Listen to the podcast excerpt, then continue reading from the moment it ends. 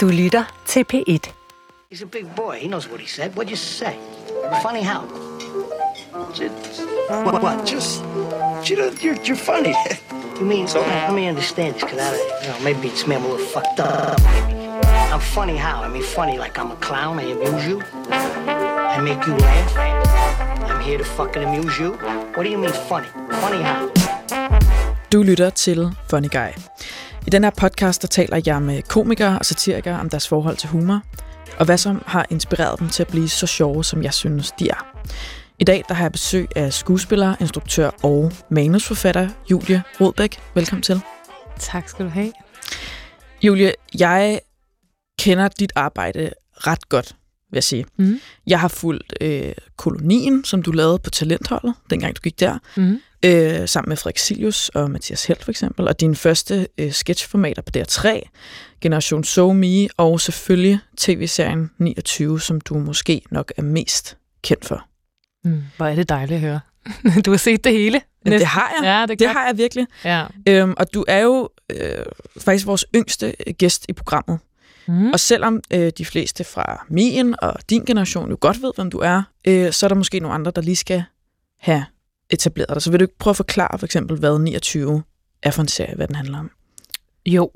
Øhm, 29 er en, øh, en dramedy-serie, som man, man kalder øh, halv drama, halv komedie-serier, øh, som øh, er kørt i fem sæsoner på øh, tv-kanalen C.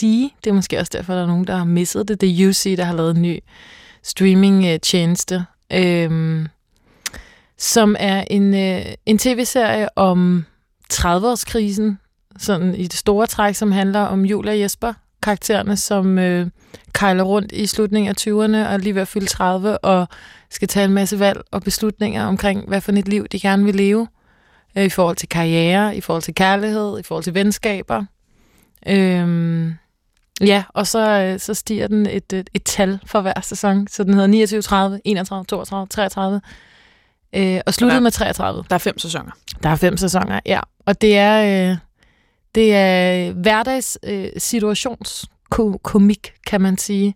Det er ikke sådan noget, øh, det er ikke så punchline-baseret, det er mere øh, genkendelige situationer, som, øh, som vi selv har oplevet i vores eget liv, og som vi er ret sikre på, at der er ret mange af seerne, der også har oplevet. Og hvad er, hvad, hvad vil du sige, øh, hvad er 30'er-krisen for dig? Nu siger, nu siger du bare Mm. 30'er-krisen før. Hvad, hvad er, den, hvad er 30'er-krisen? Jamen, Jeg tror bare, det, det, er en, det er en generel livskrise, som jeg tror også, man kan have, når man er 25, eller når man er 40. 40-årskrisen har man jo også hørt. Det der med at have en, en krise i livet, eller øh, stoppe op i livet i en vis alder og tænke, er jeg nået dertil, hvor jeg gerne vil være i den her alder? Så det er ligesom, det vi har prøvet, det er ligesom at belyse den der følelse af at blive ramt af voksenlivet, er det jo så, når det er en 30-årskrise, det der med nu, nu er jeg ved at være rigtig voksen, har jeg fået styr på de ting, som jeg tænkte i 20'erne, jeg skulle have styr på. Øh, det der med en livskrise, hvor man begynder at kigge ind af og kigge op på sine omgivelser, og det job, man har, og den kæreste, man har, og sige, var det det her? Var det det liv, jeg skulle leve, eller skulle jeg have taget et andet valg? Øh, Nu sagde du også før, der, er jeg der, hvor jeg skal være? Jeg, jeg føler også meget, sådan jeg fornemmede, da jeg så 29, at det er også meget, at, at Julia og Jesper-karaktererne også er meget tynget af, er jeg der, hvor jeg burde være? ja, De burde. kæmper meget Ja. ja. med de forventninger, der er til der, Ja. hvor man burde være, når man er 30, ikke? Som, Præcis. som de ikke er levet op til. Ja, Og er det deres egen skyld, og er det fordi, de egentlig ikke vil, eller vil de det? Eller deres, ja. altså hele den der... Lige præcis. Som jeg tror rigtig mange unge kan genkende, og faktisk også ældre, fordi det der som livskriserne bliver jo ved livet igennem. Øhm, men ja, og det interessante er jo netop, og som vi også har kigget meget på, også i forhold til humoren i det, at er det i virkeligheden samfundet, der siger, at vi skal være et sted på et vist tidspunkt i en vis alder, eller er det faktisk også os selv og vores egne traditionelle tankegang? Er det krav til en selv, eller er det egentlig omverden? Den synes vi er sjov at twiste i det, fordi tit så ender det også med, at det er karaktererne selv, der havde et billede af, hvordan noget skulle være, og alle andre var faktisk skide ligeglade. Mm. Og nu sagde du også lige før, at, at det er jo sådan, øh, hvad siger man, øh, Øh, situationer fra hverdagen, eller sådan hverdags komik, og det kan man jo måske godt, også godt sige er gennemgående for den komik, du laver, eller du trækker meget fra hverdagen. Det er socialrealisme og socialrealisme med twist, komisk twist, kunne man måske sige. Øhm, hvordan, hvordan stykker du det her arbejde sammen? Hvad er din fremgangsmåde? Øhm, Jamen, min fremgangsmåde, jeg tror, som du også selv sagde, det er rigtig meget situationer for eget liv, for omgivelsesliv, tendenser, vi ser i samfundet, som vi ligesom prøver at omsætte. Øh, om det så er til en sketch eller til en, øh, en tv-serie. Øh, prøver at vise, tage de her situationer fra virkeligheden, og så skrue dem op, forstærke dem på en eller anden måde, i et manus, i spillet, og så vise dem gennem det. Men hele tiden have en eller anden en, en, en uh, tråd i sandheden. Noget, som er en, en sand situation, vi alle sammen har oplevet nede i Netto med en ekskæreste for eksempel, men så lige uh, give den 10% ekstra. Øh, det er ret meget. Mange af de scener, vi laver, er ret meget det. Vi vil gerne spejle sandheden. Vi vil gerne have, når folk ser vores øh, produkter. Nu ser vi, det er fordi, jeg arbejder meget sammen med min makker, der hedder Jesper. Øh, men det der med at sætte spejl op foran og sige, det er sådan her, det er, sådan så folk kan sidde derhjemme og sige, oh, jeg har det præcis sådan der. Øhm, det synes jeg er et godt tegn. Og så nogle gange gå lidt længere, at man, det der, man vil ønske, man havde sagt i en situation, det kan man lige skrive. Det, man ikke fik ture gjort i den rigtige situation i virkeligheden, kan man så lige skrive ind i fiktionen. Ikke? Hvad kan det for eksempel være? Jamen, det kan for eksempel være, hvis du bliver overfuset af en eller anden person øh, på gaden, at man ikke lige når at reagere der. Men i serien, der kan man lige nå at sætte personen totalt på plads, måske. Som Men, gør med Thomas Skov. For eksempel, som jeg faktisk gør med Thomas Skov. Ja, og havde faktisk en lille diskussion, rigtig i virkeligheden også med en. Men øh, vi stod ikke og råbte hold kæft til hinanden syv gange. Mm. Så var der lidt gentagelsen, der også gjorde joken mm. i den. Ja. Nu, nu virker det som om, at, du, at, det, um, at det, det, du bruger i din komik, er meget, øh, altså, øh, hvad siger man, selvopdaget, eller sådan, at, at det er... Selvoptaget? Nej, ikke selvopdaget, selvopdaget. oh, altså, okay, du, det er noget helt andet. Ja, ja. selvopdaget. Okay. Altså, at, du, øh, at, du, at det, det kommer fra noget, du selv har oplevet i dit eget liv. Altså, hvor meget, hvor meget, hvor meget kommer fra dit eget liv? Mm. Nu er det jo også, altså nu for eksempel 29, der hedder jo også Julia Jesper, hvilket nok også er, at der gør, at der er mange, der tror, at de kender jeg ret godt, fordi man måske linker, altså at det er en klar genspejling af sit eget liv. Ja. Men det er det ikke, eller hvad? Øh, jo, det er det jo på mange måder, fordi vi har jo taget det, der fylder i vores liv. Taget fat i de emner, de situationer, de øh, kon, øh, konflikter, vi har. Dem har vi jo taget og brugt, fordi hvis de er relevante for os, så må de også være relevante for andre unge, tænker vi. Øh, så, så rigtig meget taget for vores eget liv. Men nej, det er ikke en til en. Det er ikke sådan, at julekarakteren har oplevet alt det, jeg har oplevet. Vi, vi, vi samler ligesom alle øh, de idéer, vi har, og, og, og observationer, vi har, og kommer ned i en gryde, og så fordeler vi det ligesom ud i et plot. Så det kan lige så godt være inspiration, jeg har fra øh, min veninde, eller min søster, eller sådan noget. Det, det er ligesom... Øh, tendensen, jeg mærker, hvis jeg ligesom kan se sådan, okay, der bliver snakket rigtig meget om det her, både når jeg er på arbejde, og når jeg er ude at drikke rødvin med mine veninder. Jeg kan mærke, der er noget om det her. At måske jeg selv oplevet det, måske har jeg ikke. Og så prøver vi at omsætte det og bruge det. Så man kan sige, at Julie-karakteren er faktisk en blanding af alle, alle... dig og alle omkring dig. Ja, det kan man godt sige. karakteren. Ja, ja. ja, så kan man vælge, om man er en Julie eller om man er en Jesper. Ja. Nej, men, men, men ja, det er et miskmask, men selvfølgelig afspejler det noget, hvordan vi ser på verden, og hvad vi synes, der er komisk og sådan noget. Fordi jeg, jeg tror jo også et godt produkt, lige meget om man laver sketches, eller, altså det er jo, hvis man giver lidt ud af sig selv. Gode sange er også, hvis man kan mærke, at kunstneren har en historie at fortælle. Hvis man laver film, kan man også tit mærke, om instruktøren har noget på hjerte. Øh, og det, og det, det tror jeg er, er vejen til et godt produkt, det er, når man kan mærke, at dem bag vil fortælle os noget. Øh, så jeg tror, man skal dele lidt ud af sig selv. Men vi har faktisk overvejet det der med, det er jo lidt ligesom med Kloven og Frank og Kasper, ikke? at de spiller sig selv, men de spiller en, en, øh, en udgave af sig selv, eller sådan en, en, en fiktionaliseret. En fiktionaliseret udgave af sig selv, og mm. det tror jeg lidt det samme, vi gør. Har dine venner eller din familie nogle gange sådan nøjer på, altså det der med, at de kan sige noget, og så lige pludselig dukker det op i et eller andet med, ja, ja. du bruger ja, ja, og jeg har også brugt noget, altså sådan, konkrete historier har jeg brugt en til en. Mm. Øhm, og mine forældre nogen? også, synes da også lige pludselig, de kunne genkende sig selv ret meget i, i det forældrepar der. Mm. men, øh, men sådan er det jo åbenbart at være venner med mig, så kan det godt være, at jeg, jeg tager, men jeg bruger aldrig deres rigtige navne. Nej, Nej. udover dit eget. udover mit eget, ja. Hvordan fungerer, hvordan, øh, hvordan fungerer det på, øh, på manusplan? Øhm, jamen, øh, rigtig mange tror jo, at vi improver ret meget. Det gør vi faktisk ikke. Hele, øh, også dengang jeg lavede sketches, jeg har faktisk altid skrevet ret meget ud. Det er ikke, fordi jeg kan lide impro. Jeg øh, kan godt, altså, det gør vi meget, men, men som udgangspunkt skriver vi alle scener ud. Og jo, jo for hver sæson, der begyndte vi faktisk at, at, skrive, at være endnu mere troet mod manus, end vi var i første. Øh, fordi vi også blev bedre manuskriptforfattere. Klart. Øh, vi gør meget ud af, eller jeg gør meget ud af at, at skrive, som man taler. Jeg synes, der bliver lavet for meget dansk fiktion og komik, hvor, som øh, er meget replik og man bare kan sådan høre manus i det. Jeg er hele tiden sådan, hvordan er det, vi taler sammen i virkeligheden? Om det er øge med, eller vi afbryder hinanden lidt og sådan noget. Det der med hele tiden at opløse det skrevne og gøre det så levende som muligt. Hvordan, synes du, hvordan lyder det, for, altså, hvis du skal give et for eksempel, når noget er meget replik? Altså... Jamen, det er for eksempel en undertekst. Der er aldrig nogen... Altså, jeg prøver altid den der, sagde ingen nogensinde følelsen mm. på, på nogle replikker, hvor at, at man er sådan, det er en undertekst. Nogle gange så står der simpelthen, altså jeg kan stadig få manuser nu øh, som skuespiller, hvor jeg tænker, det vil en person aldrig sige. Det er for eksempel, hvis man siger, øh, grunden til, at jeg reagerer sådan her, er nok, fordi jeg har haft en rigtig hård barndom. Det er en undertekst.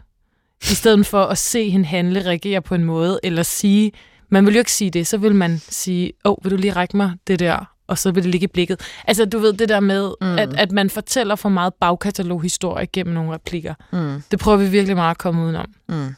Øh, så, så, så jeg, jeg prøver at skrive øh, realistisk dialog og øh, og hele det der med at bygge op. Jeg har jo, jeg startede, som du også sagde, med at lave sketches.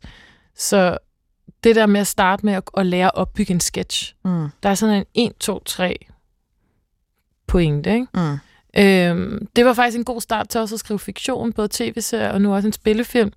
Øh, fordi hvis du kan skrive en god scene, hvis du kan forløse den med dygtige spillere, med god timing, øh, og instruere den rigtige retning, og få det til at være sandt. Vil du lige forklare, hvad 1, 2, 3 pointe, hvad, hvad betyder det? Det er jo en opbygning af for eksempel en sketch. Ja. At, at der kan jo godt være flere øh, volder i det, ikke? men der er ligesom, fordi jeg har lavet så mange sketches, øh, til at starte med, så har man ligesom sådan, så kan man mærke, det er lidt ligesom musik, synes jeg, sådan en rytme, du kan mærke, okay, her går det galt første gang, her går det galt anden gang, her går det galt tredje gang.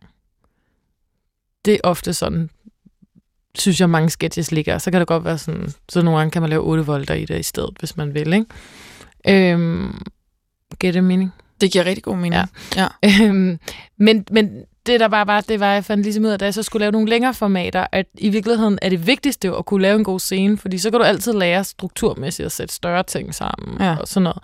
Men hvis man kan forløse en enkelt scene, og øh, den giver mening i sig selv, så er det andet øh, at lære bagefter. Jeg tror, der desværre findes mange manuskriptforfattere, der kan skrive store buer og volder og sådan noget, men hvis du ikke kan øh, skrive ægte dialog og få den enkelte scene til at virke, så er det jo lige meget.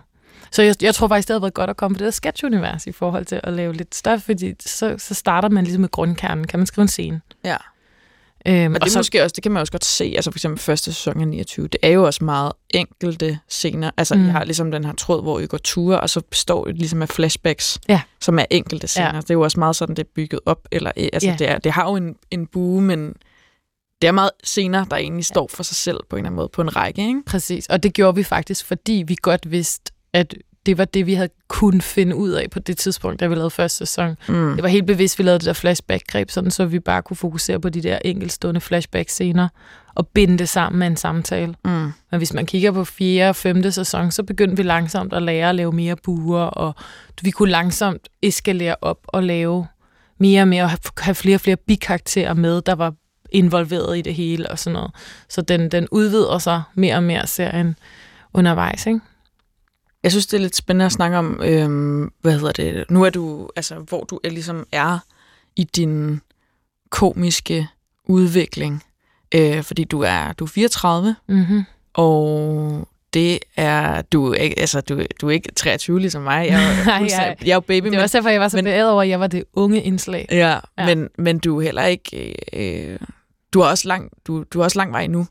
Så hvor, altså man kan sige, du, du har fundet ud af en del, du har fundet ud af noget, du kan, men, men der er også meget, du stadig har at opdage. Og øh, man kan sige nu, øh, jeg synes jo, jeg synes det, du laver er sindssygt sjovt. Og, men det er også meget, øh, ikke men, men og det er øh, det er det her sådan øh, relaterbare, øh, oftest øh, hverdagsunivers. Kunne du godt, kunne det, kunne det ske, at du vil stikke i en helt anden retning på et tidspunkt? Mm, ja, det tror jeg, som du selv siger, at, at man skal jo kaste ud i nye ting hele tiden. Øhm, Men skal man det? Fordi nej, det jamen både og, fordi der er jo en ting er at kaste sig ud i nye projekter. Nu har vi jo lavet fem sæsoner af den her serie. Vi, nu har vi lige kastet os ud i en spillefilm. Mm. Fordi det var vores første spillefilm, så valgte vi også at, at lave noget om kærlighed og noget om også nogle unge mennesker i 30'erne og sådan noget. Det er så en ny historie. Men fordi det var vores første film, så hvorfor så ikke lave det, vi er, mega, er blevet rigtig gode til mm. inden for de sidste par år, i stedet for også at lave en helt ny genre, når vi nu også kaster os ud i et nyt format.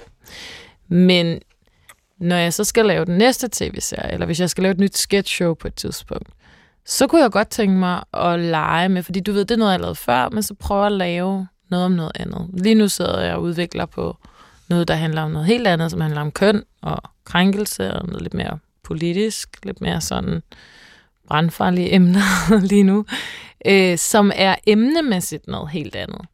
Og hvor jeg også tror, vi kommer til at gå vildere på komikken, men også på dramaet. Altså, jeg føler jo rigtig meget, at jeg har udviklet mig rigtig meget fra at lave sketch-sketch, humor-humor, til at min udvikling har er gået meget hen i, det bliver mere og mere drama også.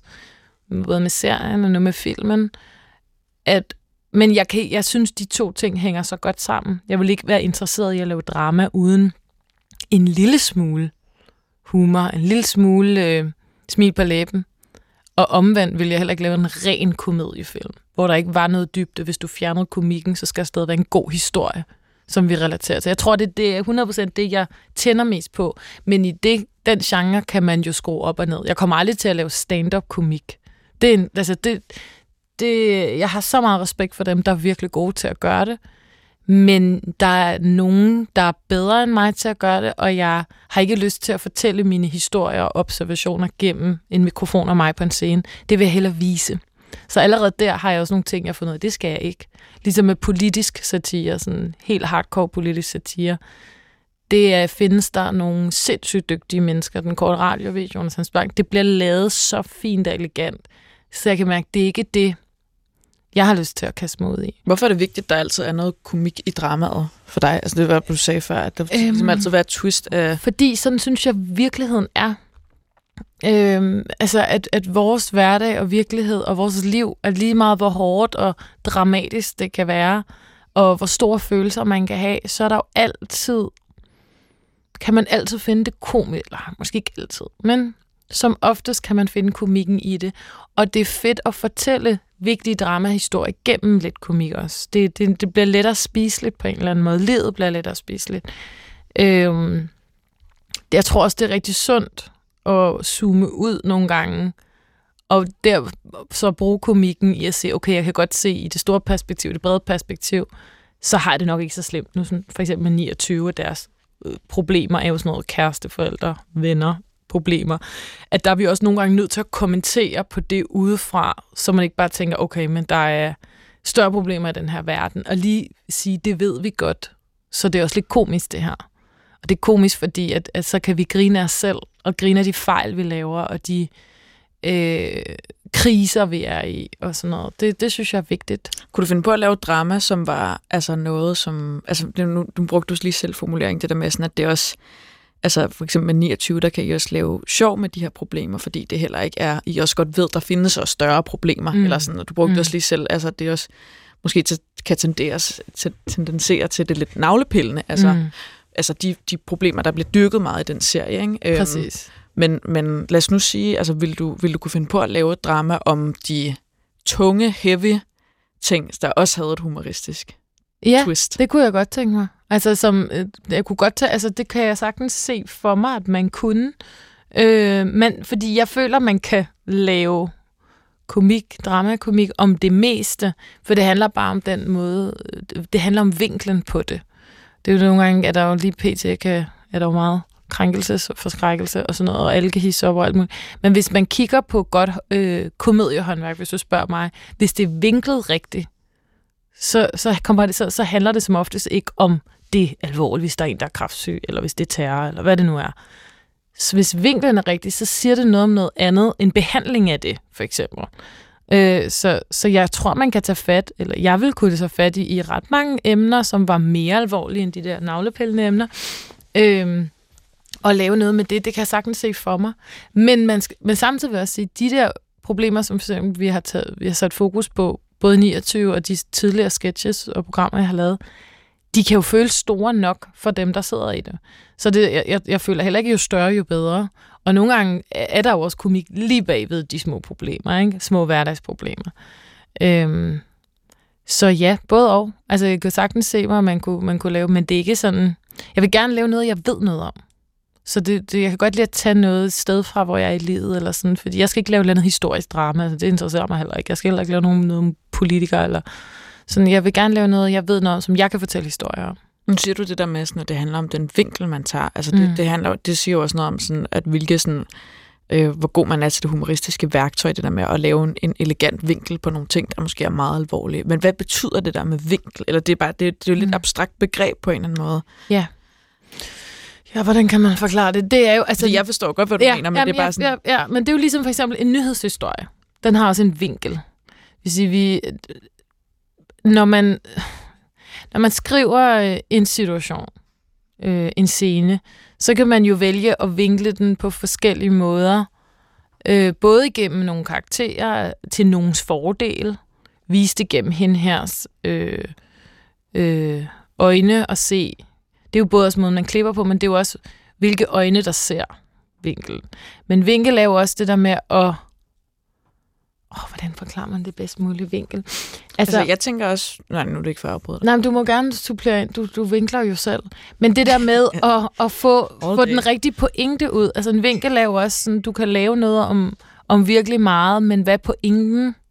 Og vinkles det i den rigtige retning? Hvis du for eksempel laver noget med øh, en influencer, som... Øh, nu, nu bruger jeg et eksempel fra en af mine kollegaer, som, som havde en medie en shitstorm omkring det Hun lavede en influencer, der, der, øh, lavede, der spoofede, eller der fulgte sin far, der havde kraft. Øhm, der var mange, der blev hissige over, at øh, det handlede om kraft, og det kunne man ikke lave grin med og sådan noget. Men det sketchen, vinklen var, det var, se Instagram-fænomenet. Se, hvor absurd det er, at øh, for Instagrammer kan finde på for at have content til deres social media og følge for eksempel en kraftsyg person. Det er, at, det er en vinkel, at, at dem, der hisser sig op over, de glemmer vinklen, at det her, det peger på influencerbranchen og ikke på kraftsyge. Og det, det er jo, hvordan man kunne godt have vinklet den forkert. Og så, var det, så havde det været skidt, ikke? Jeg ved ikke, om det giver mening. Det giver Men det er jo bare en... en jeg har lige snakket med min kollega om det, som ja. havde lavet den. Og det der med, at det er så vinklen på, hvem peger vi på? Øhm, vi prøver også ofte at vinkle Julia og Jesper som idioterne i serien, at de møder alle mulige, de er også ret politisk ukorrekte med ret meget, men vinklen peger altid på, at det er dem, der er idioterne. Det skulle jeg nemlig også lige selv at, tænke, at sige, fordi jeg føler også, at det der med vinkel, det handler enormt meget om balance. Mm. Der skal være balance i hvem det er, det peger på. Fordi hvis det, hvis det tipper over, mm. og man kun peger på en bestemt, så er det mm. som om, så bliver det uelegant, eller det bliver unuanceret, hvor det er, sådan, det, det er ikke sjovt kun at grine af en person. Det er som om, Nej. det skal være noget, man kan grine lidt i alle, ellers så bliver det sådan... Ja ubehageligt på en eller anden måde. Altså, og ligesom også med Julie-karakteren og Julies øh, forældre for eksempel. Mm. Julies forældre er jo også fremstillet på en måde, at de er irriterende, og mm. at de stiller de dumme spørgsmål og sådan noget. Men det er jo også klart, at I fremstiller, at Julie er jo også selv pisse irriterende. Mm. Så derfor og... så gør det ikke rigtig noget, at hendes for, I fremstiller hendes forældre er irriterende, fordi at man, de, de, har, de, begge, de er lige gode Ja, det er den dynamik, der sker imellem ja. dem. Og så, kan, så synes jeg også altid, det er vigtigt i forhold til Ving, det der med, at så kan du også altid overraske, at du faktisk skifter, du får publikum til at skifte sympati undervejs, sådan, okay, nu er hun irriterende, men nu er de faktisk også lidt irriterende. Oh, og, og så er det også sjovt at opbygge irriterende forældre, irriterende forældre, bum, men så lige pludselig siger de noget mega livsklogt. Altså jeg kan også godt lide at vende, vende lige pludselig, når man tænker, okay, for ikke at lave dem for, som du, altså, for stereotypt, eller for, for optegnet at sige, men med alle mennesker er der også noget klogt at sige, eller med øh, eller nogen, som man vildt godt at kunne lide, der lige pludselig laver noget usympatisk. Altså, som virkeligheden også er. Mm. Jeg tror hele tiden, det er sådan et kompas på... Øh, det er også ligesom Nej, det er ikke så meget om vinkel at gøre. Jeg siger ikke mere. Men det synes jeg faktisk er enormt interessant, det der med, at sige, det der med at vinde sympatien undervejs, fordi mm. det er Mm. jo også noget, der er fuldstændig, øh, hvad siger man, centralt for komik. Altså det er grunden til, at vi griner, det er jo sådan en, Overraskelse. det er en, overras- altså, det er Mm. mm. en, en reaktion, der sker at vi bliver overrasket. Ja. Altså det er jo virkelig, altså, det er jo virkelig spændende. Det er super spændende, og det sjove er, jeg synes, det er en blanding af, vi vil gerne kunne regne noget af det ud, vi vil gerne vide, hvad der kommer, og så sådan en lille overraskelse. Fordi det kan også blive så sort og overraskende, så du, du bliver hægtet helt af. Så jeg tror, det er den der balance af, lav noget folk, de mener, ah, jeg kender typen, jeg kender situationen, og så lav et twist, en overraskelse. Det synes jeg nogle gange er, er, er opskriften til den gode scene. Det er, få lige folk fanget ind i noget, de kender, hold dem lidt i hånden, og så overrask. Mm.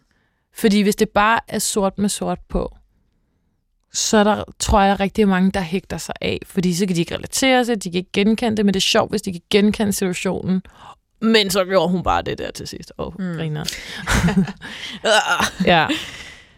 Jeg, jeg beder lidt mærke i, synes jeg, at du, sådan, du oftest øhm, nævner det der med, sådan, hvad folks reaktioner på, eller sådan, hvis man gør det her, så hægter det nogen af, eller, det, eller sådan, det, nu, er det, vir- nu er det virkelig bare en tese, jeg har. Det kan godt være, Mm. jeg er helt off, men det lyder også som om, at du er meget over i dit publikum, i det, du laver. Tænker du meget på dem, der skal modtage det?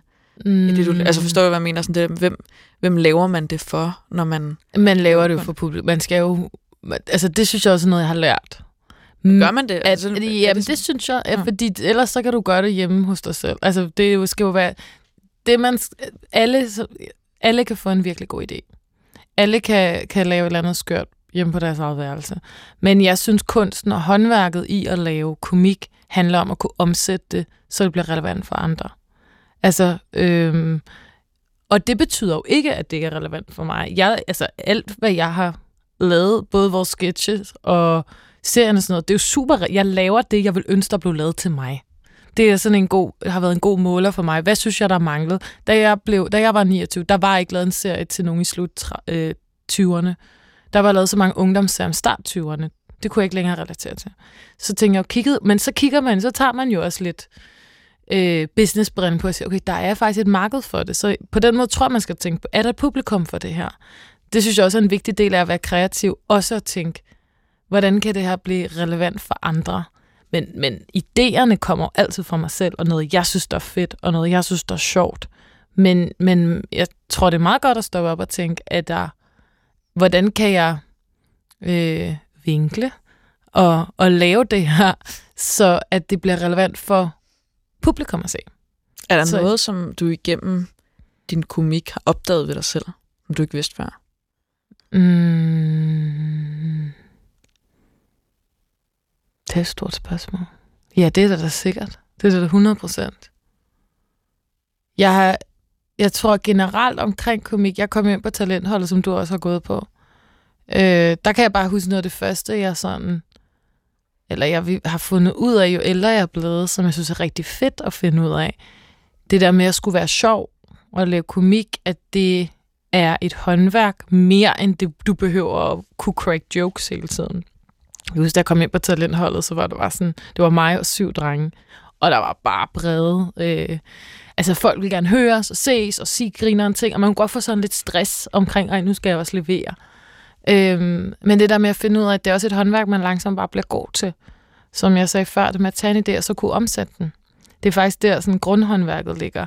Rytme, timing. Jeg elsker sådan timing, synes jeg er så stor en del af det. Ikke? Øhm, samarbejdet med en anden spille bold. Altså det ligger i, i så meget andet end bare at kunne sige noget grineren.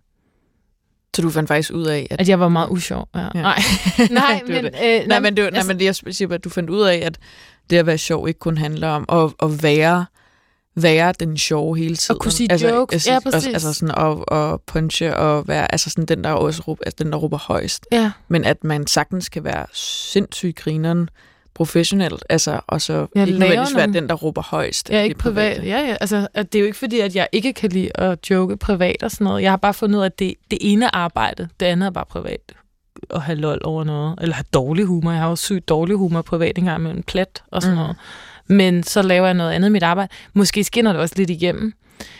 Øhm, Jeg tror, Men- der er mange, der kan relatere til, at, altså, som gerne vil være eller som gerne vil dyrke det sjov. jamen det at det, de og det er også pres, lidt... Og jeg føler tror, pres som, for at skulle være det i det private. Præcis, og som kvinde, sådan, fordi det, det, det er bare så sjovt, det der med sådan det der pæmpy-syndrom, som mange piger har. Ikke? Sådan det der med, at du kan sagtens blive sindssygt dygtig til det her håndværk, selvom du ikke er den sjoveste i. Altså, men jeg tror, jeg, jeg tror, at mit komiske talent, det ligger i observation, i skarpheden af at se mennesker og situationer, og kunne sætte det sammen, og timing.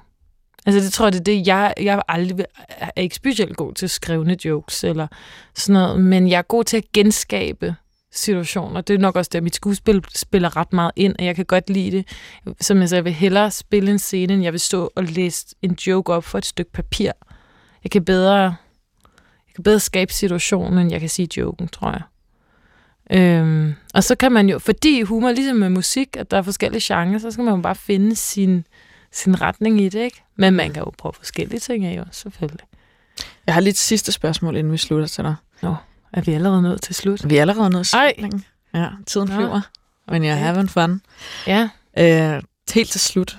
Nu, øh, nu startede vi med at snakke om, du forklarede, hvad en 30-krise var, og det var det, 29 havde handlet om osv. Det er jo ved at være noget tid siden nu. Mm. Mm.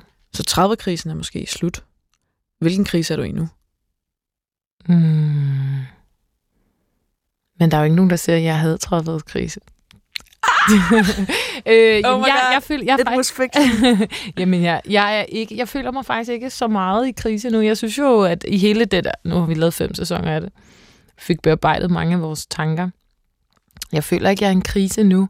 Men jeg er faktisk et spændende sted karrieremæssigt, synes jeg, fordi at jeg lige er blevet færdig med indspillingerne til, til min første spillefilm, som jeg er mega stolt af, som vi både skriver, instruerer og, spiller hovedrollen, eller jeg spiller hovedrollen i den.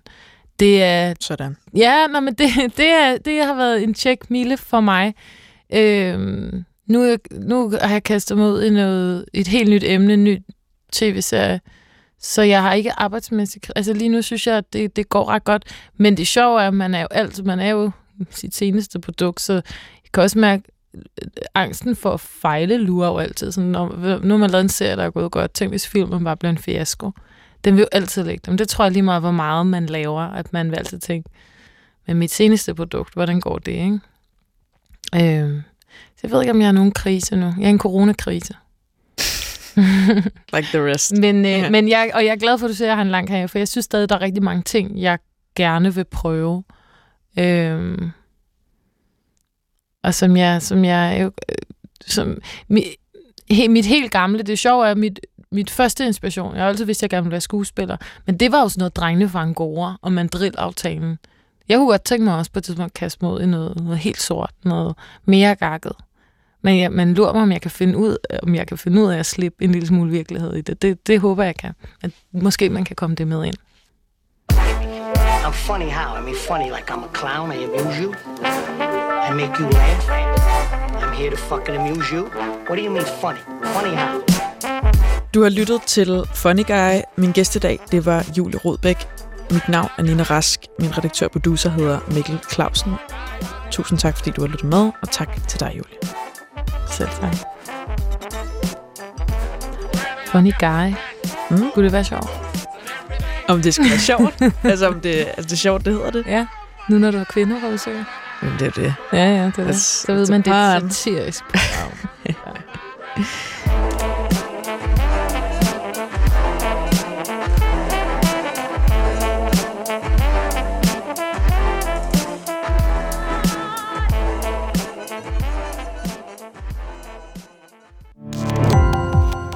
Gå på opdagelse i alle DR's podcast og radioprogrammer. i appen DR Lyd.